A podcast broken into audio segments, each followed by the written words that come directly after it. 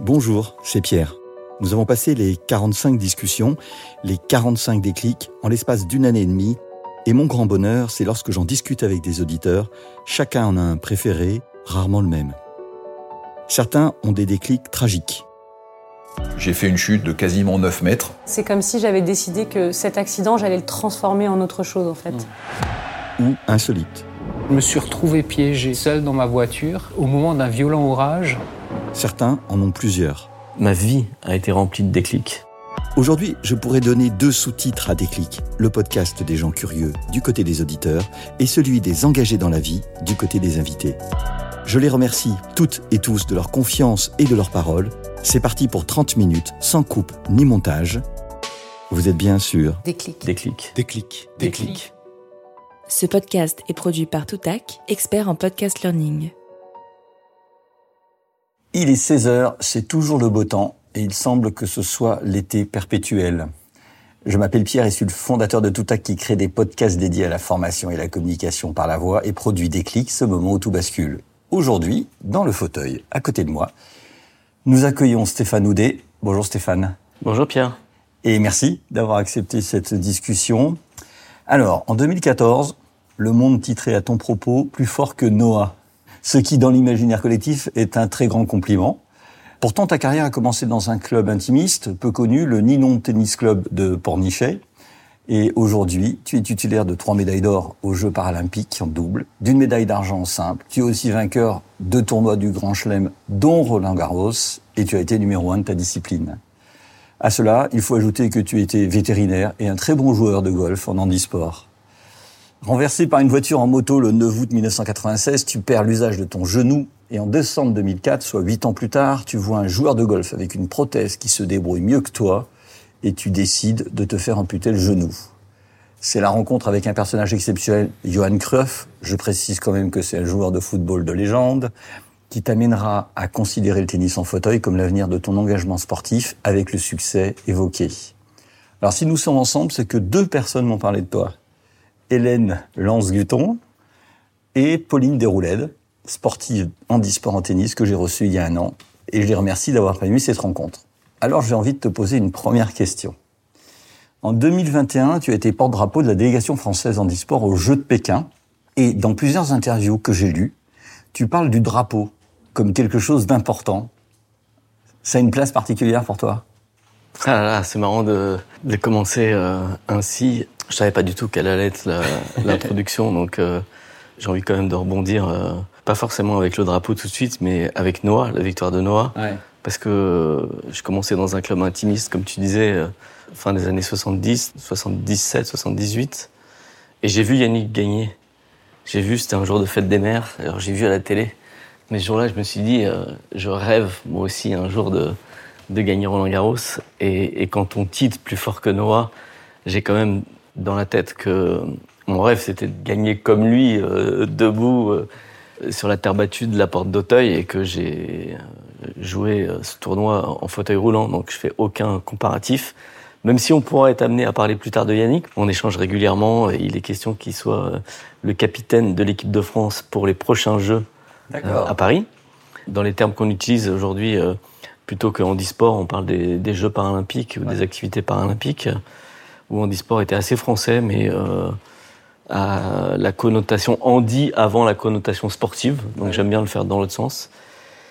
Eh bien, la France m'a fait ce cadeau, effectivement, l'an passé, de m'offrir le drapeau. Alors quand je dis la France, c'est une suite de cadeaux, puisque le premier a été offert par la Fédération française de tennis, qui m'a choisi comme candidat à l'élection du porte-drapeau, puisque pour la première fois, c'était les Français qui allaient voter pour élire le porte-drapeau, tout un chacun, tout le monde pouvait voter.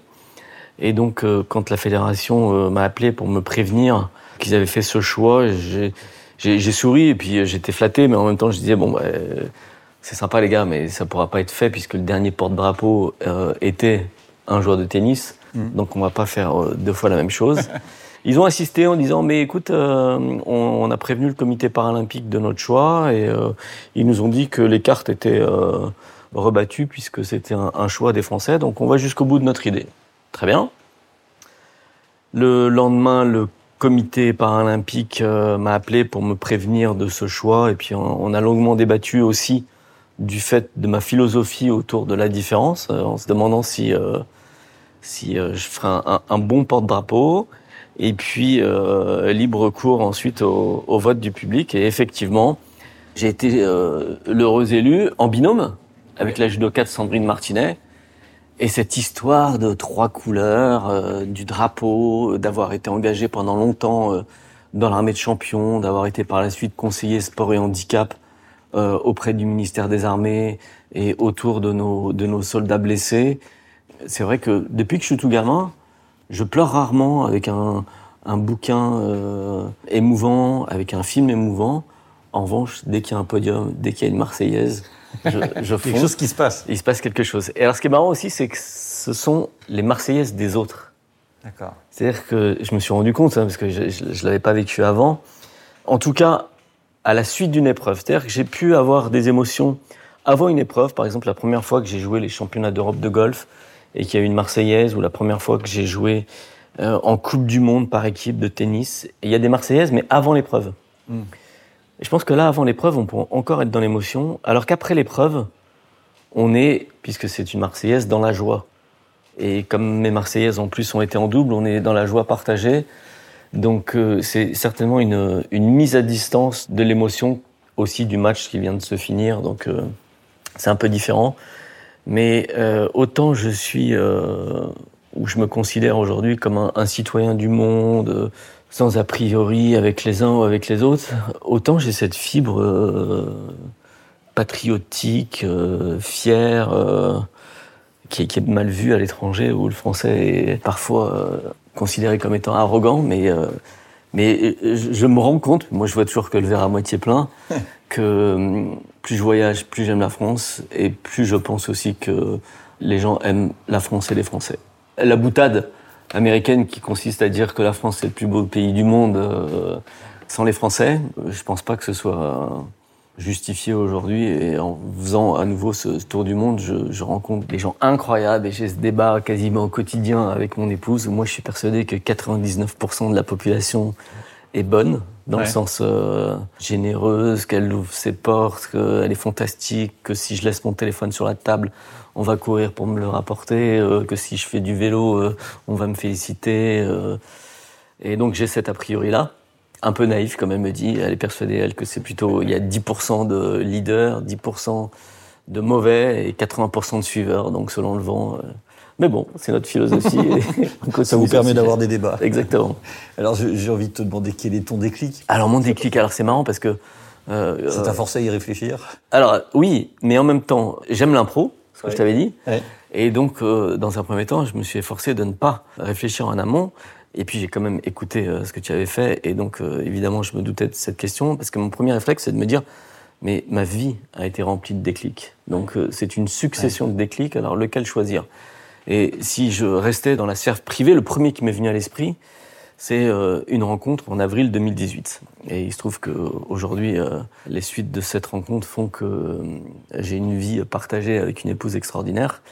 Mais je pense pas que ce soit le propos de ce podcast et du déclic. Et finalement, c'est toi qui m'as donné la clé. Et donc, je vais rester dans l'impro, mais c'est ton introduction.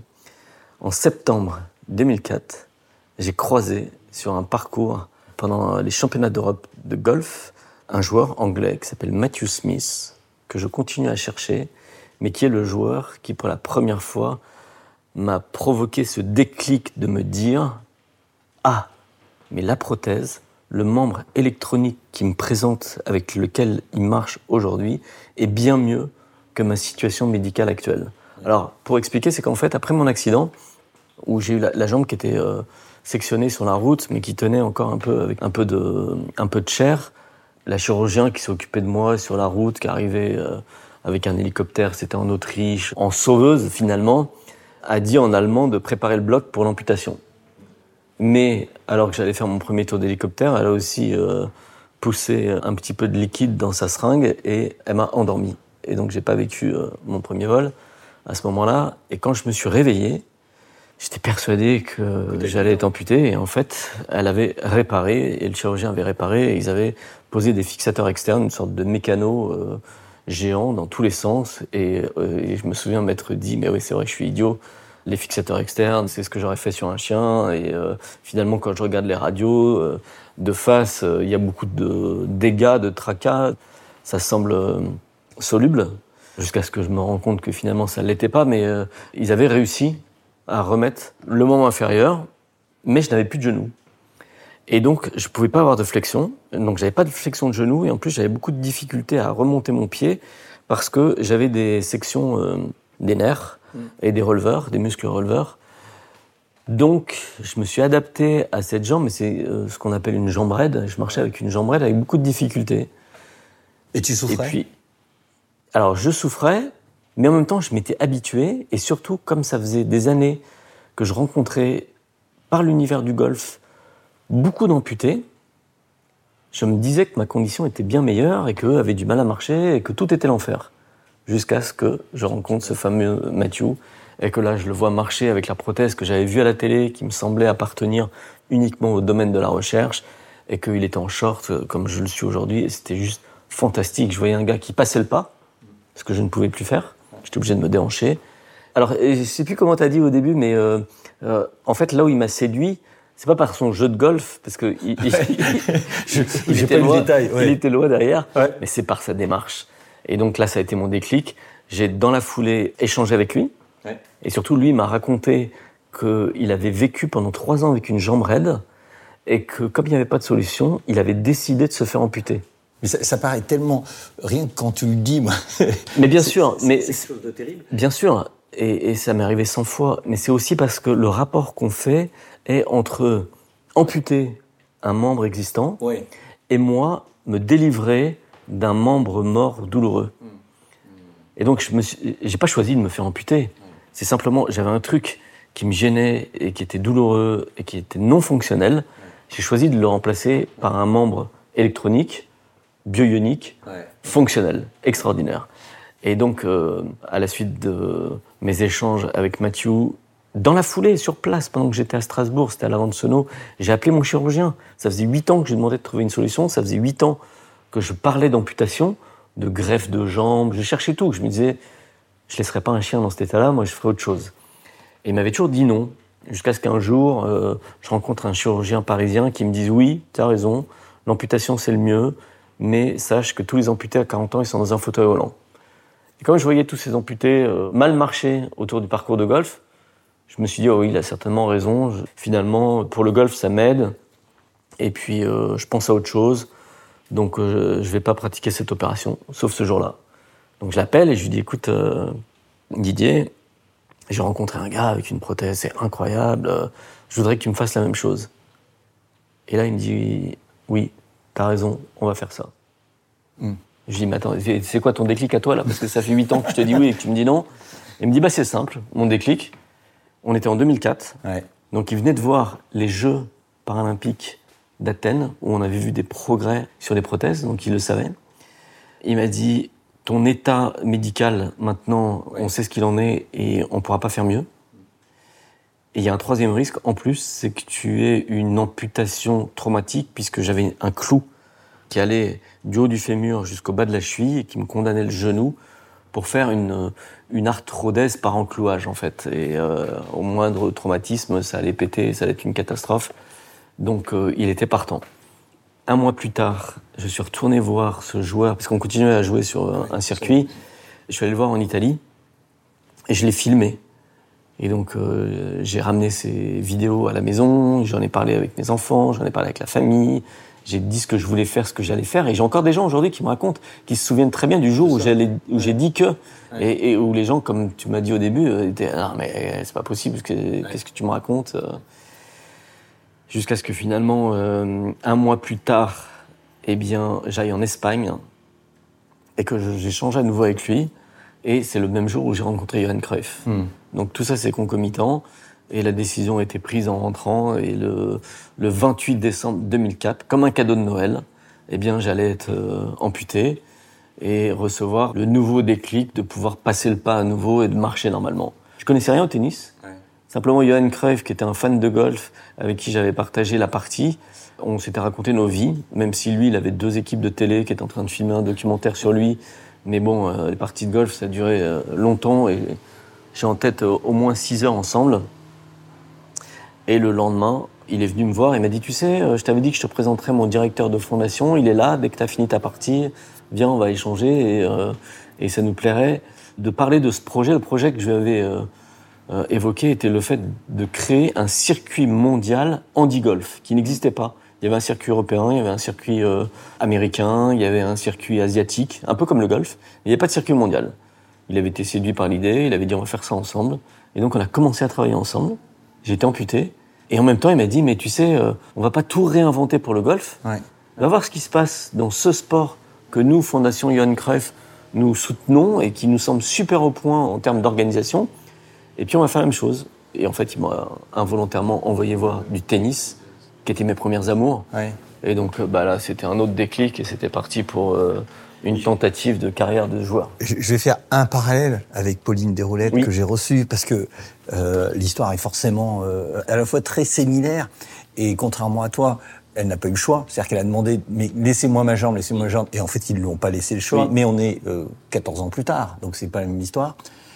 Tu n'as pas eu de résistance à te mettre à jouer dans un fauteuil, puisqu'en fait, elle, très vite, elle réalise qu'elle peut jouer au tennis, puisqu'elle adore ça. Elle jouait, moi, je crois que tu étais 2-6, qui est un très bon niveau. Mais elle ne voulait pas y aller, parce qu'elle ne voulait pas être dans un fauteuil. Et t'as pas eu ce frein, te dire, je peux pas être diminué, peut-être, ouais, dans mon jeu. Je sais pas si c'est le bon mot. Non, mais si, bien sûr. Et puis après, j'ai été confronté aussi en travaillant avec les blessés, où les blessés qui étaient amputés, personne ne voulait s'asseoir. On imaginait que c'était dégradant, ouais, de s'asseoir, de se mettre dans un fauteuil roulant, qui est un peu l'image qu'on a dans la société. Mais moi, pas du tout. J'avais joué au golf, j'avais fait un parcours sportif, et là, je partais vers une nouvelle activité sportive. Et cette activité sportive, pour la pratiquer, eh bien, j'avais besoin d'un instrument. Parce que c'était la règle aussi, c'est-à-dire que le tennis paralympique, ouais, a fait un choix, plutôt que d'avoir plein de catégories, ouais, a dit on met tout le monde ensemble et tout le monde joue dans un fauteuil. Donc j'ai vraiment, ce qui était assez malin, finalement. Ce qui est très très malin, et même je voudrais aller plus loin. On parlera d'un autre déclic la prochaine fois, parce que je pense que les Jeux paralympiques eux-mêmes, ouais, devraient ou devront avoir un déclic à ce sujet. Ouais. Mais comme tu m'as dit qu'on était timé, oui, on en fera un deuxième ou un troisième. Toujours est-il que avec cette malice d'un sport choisi, tout le monde assis, eh bien moi je me suis engagé dans un sport. Je me suis pas posé la question de c'est dégradant. J'ai trouvé une activité physique. Dès que je suis monté dans le fauteuil, c'était l'enfer parce que j'arrivais pas à bouger. Je regardais sur le cours d'à côté, je me souvenais comment je jouais. Je voyais des gens de mon niveau qui tapaient la balle à toute vitesse et que j'arrivais pas du tout à toucher la balle. C'était hyper frustrant. Mais en même temps, je me disais, ok, c'est un jeu. Et quand j'étais gamin, j'ai joué au tennis sur des rollers. J'ai joué au tennis sur un vélo. J'ai joué au tennis sur des sables. J'ai joué au tennis un peu dans toutes les conditions. J'ai joué au badminton, j'ai joué au squash, j'ai même un tournoi des 4 raquettes.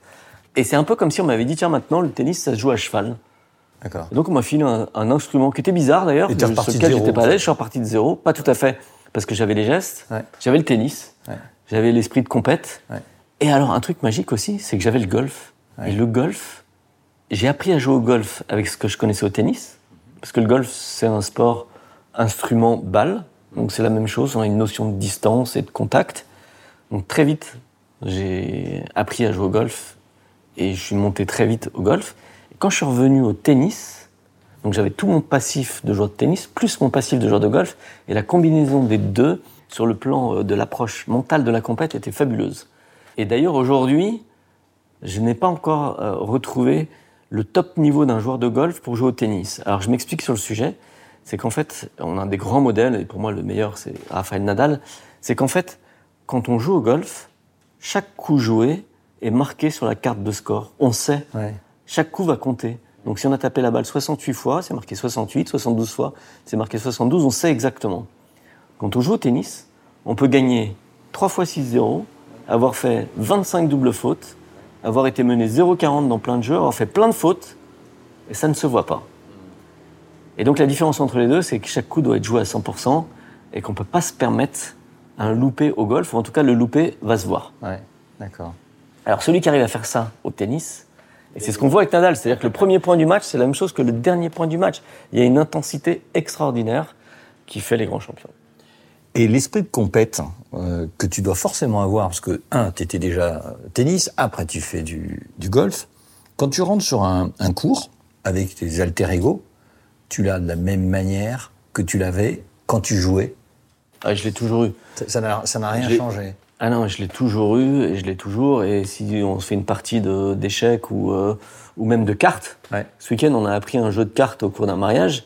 J'ai envie de gagner. Je suis un beau joueur, contrairement à ce que dit mon épouse. Elle dit je suis mauvais joueur parce que j'aime pas perdre. Mais généralement, il faut plutôt écouter l'épouse dans ce cas-là, non? Non, mais là, elle a tort. Elle a tort parce qu'en fait, ce que j'ai compris toutes ces années, c'est important d'avoir des adversaires valeureux. C'est important d'avoir plus fort que soi pour s'améliorer. Et en fait, l'adversaire est le meilleur partenaire de notre progression. Donc c'est fabuleux. Prendre des raclées, comme j'en ai pris au tout début de mon activité de tennis-fauteuil, ça m'a permis d'apprendre et de m'asseoir derrière le court et de les regarder jouer, comment ils faisaient, et de dire, voilà, il faut faire comme ci, il faut faire comme ça. C'est un peu bateau de dire on apprend plus dans la défaite que dans la victoire, mais en tout cas, pour moi, quand j'ai perdu, je suis beaucoup plus assidu dans l'analyse que quand j'ai gagné. Quand j'ai gagné, ok, c'est bon, j'ai fait le truc. Mais si j'ai perdu, oula, attends, qu'est-ce qui s'est passé là? Je suis pas bon, je vais me mettre derrière, je vais regarder la finale, je vais voir ce que l'autre fait pour battre celui qui m'a battu ou comment lui m'a battu. Là, je vais être dans une démarche d'analyse. Je vais continuer sur la compétition, mais parler du double, puisque tu as beaucoup joué en double et tu as employé le mot de complice tout à l'heure. Qu'est-ce que ça crée comme complicité? Est-ce qu'il y a quelque chose de très spécial? Tu as joué très longtemps avec le même joueur. Oui. Qu'est-ce que vous créez comme complicité, à force? Alors en fait, on cherche une connivence sur le court qui va nous permettre de n'être qu'un dans notre rapport aux adversaires. Mais en même temps, c'est le double et d'une complexité extrême quand on fait un sport individuel, parce que les égos restent présents. Et en fait, on est partenaire alors qu'on est adversaire au quotidien. Ouais. Il nous est arrivé à de nombreuses reprises de jouer un match de simple, et puis 1h30 ou 2 heures après, de se retrouver en double. Donc il y a forcément un vainqueur, un vaincu. Ouais. Il y a forcément des frustrations. Et ça va à un moment s'exprimer aussi, soit avant le match, soit après le match, soit pendant le match. Et comment tu fais? T'en parles? Oui, on en parle. Là, avec Nicolas, on s'est fâchés à de nombreuses reprises. On a plein de sujets, on a plein de désaccords. Et en même temps, le jour de la finale des Jeux, on s'est vraiment engueulé sur le court. On gagne le premier set 7-5. Moi, je suis super content parce que c'est la première fois qu'on mène la deuxième de l'année devant les Anglais et on s'engueule. Et Nico me dit, c'est pas possible, tu fais de la merde, tu fais vraiment trop de la merde, ça fait trop longtemps que tu fais de la merde. Ouf. Et moi, j'avais pas compris parce que il y a d'autres choses que j'avais comprises auparavant qui étaient de me dire qu'à chaque fois que Nicolas me disait quelque chose, en fait, il se parlait. Et donc, quand il me dit « il faut qu'on lâche nos coups droits », par exemple, il se dit, dans sa tête, « il faut que je lâche mon coup droit, il faut que je joue croisé en revers ». Et sauf que la verbalisation fait que c'est à moi qu'il le dit, donc je le prends pour moi, mais parfois, c'est pas pour moi. En tout cas, c'est l'analyse que j'en ai faite a posteriori, et donc on en a rigolé après, puis avec la victoire, c'est facile de rigoler. Mais je pense que quand il m'a dit « tu fais de la merde », il se parlait. C'est ce que j'ose mais à ce moment-là, c'est quand même super dur. Ah oui, c'est super dur. On s'est isolés chacun de notre côté. Je lui parlais plus, moi je faisais la tête. Quand ça va pas, je boude. Je vais dans mon coin, j'ai besoin. Et là, ça a duré 9 jeux. Enfin, ça a duré 5 jeux. Et vous n'avez pas dû gagner. Sauf qu'on a perdu 5-0. Ouais.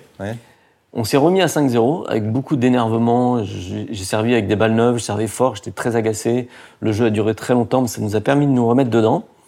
Mais sauf que, bien que s'étant remis dedans, on a continué à perdre, donc 6-0, et derrière 3-0. Mais au moins, on avait retrouvé le couple, l'équipe, et donc on savait qu'on pouvait revenir, et petit à petit, on est revenu. Mais c'est vrai que le double, et je regarde toutes les paires, je connais toutes les paires. Ouais. En fait, en dehors des frères Brian, qui sont jumeaux, je ne connais pas de paire qui ne se soit pas fâchée. Même hier, je regardais l'US Open, mais je me souviens plus du nom. Il y a les sœurs Pliskova qui jouent en double aussi ensemble, mais deux autres, sœurs jumelles, qui jouaient ensemble très bien, qui ne jouent plus ensemble, qui se sont probablement fâchées. Ouais.